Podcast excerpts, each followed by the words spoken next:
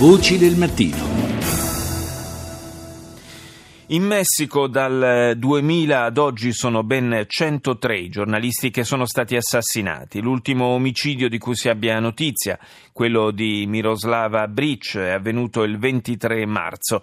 Tutte le vittime avevano subito minacce e intimidazioni dai narcotrafficanti o da funzionari locali. Sono numeri chiaramente importanti, dietro i quali ci sono volti e storie di colleghe e colleghi che hanno lottato per poter fare il proprio mestiere, per raccontare la verità in un paese che ormai da un decennio risulta stabilmente fra i cinque più pericolosi per l'esercizio della professione giornalistica e colpisce il fatto che gli altri quattro siano paesi in guerra come Siria, Iraq, Yemen e Libia, ma in fondo anche il Messico è teatro di una guerra anche se non ufficialmente dichiarata.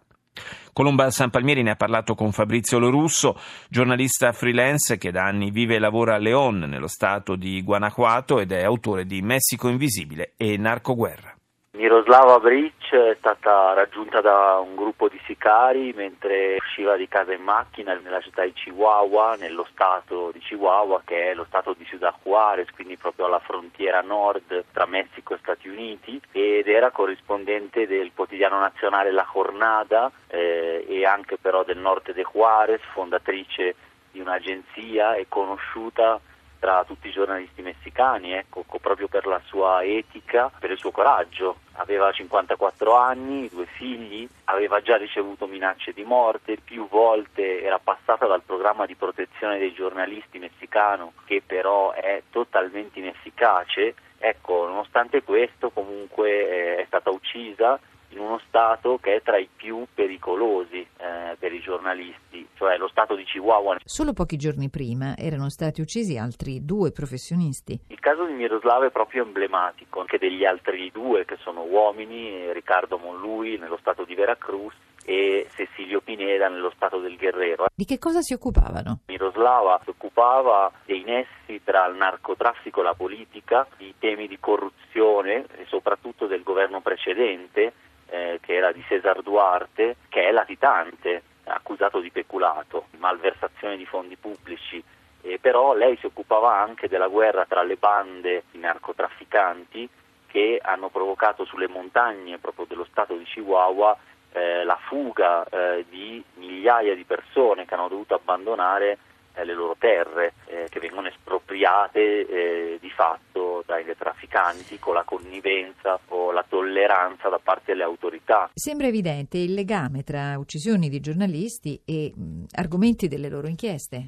Stato di Veracruz e lo stato di Chihuahua nel Messico sono quelli in cui ci sono, più, ci sono stati più assassini di giornalisti, ce ne sono 22 a Chihuahua e 22 a Veracruz e, ed erano entrambi governati da, dei, appunto, da governatori che ora sono latitanti, appunto Cesar Duarte nel Chihuahua e Javier Javier Duarte eh, a Veracruz. Il reporter Rubene Spinosa e l'attivista Nadia Vera, eh, che sono stati uccisi il 31 luglio dello scorso anno, però a Città del Messico, hanno creato un altro, un altro caso, se non sbaglio. Sì, eh, fino al 2015 praticamente eh, anche tra i giornalisti in Messico c'era l'idea che Città del Messico fosse un porto sicuro. Infatti eh, anche attraverso il meccanismo di protezioni molti di loro venivano spostati per alcuni periodi. È stata istituita anche una procura speciale proprio per i delitti commessi contro la libertà di espressione. Ora, dopo l'ennesimo omicidio, quello di Miroslava, le critiche sono andate anche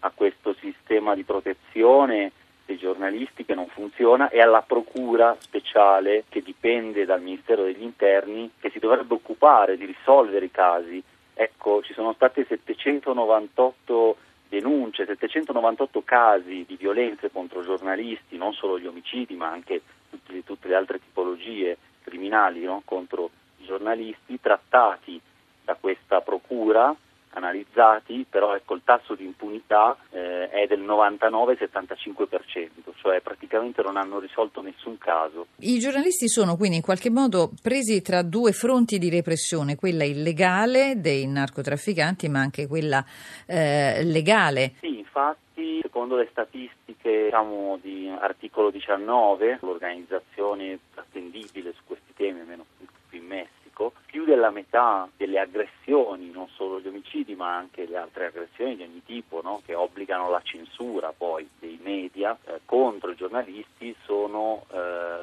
messe in atto da funzionari pubblici. Possiamo dire che il Messico non è un paese per i giornalisti? C'è un giornalismo molto vivo, molto attivo, di denuncia, spesso con salari da fame, da freelance rischiando davvero grosso appunto sul, sul, campo. Quindi è un settore fiorente ma rischiosissimo, eh, no? sembra una contraddizione ma lo descriverei in questo modo.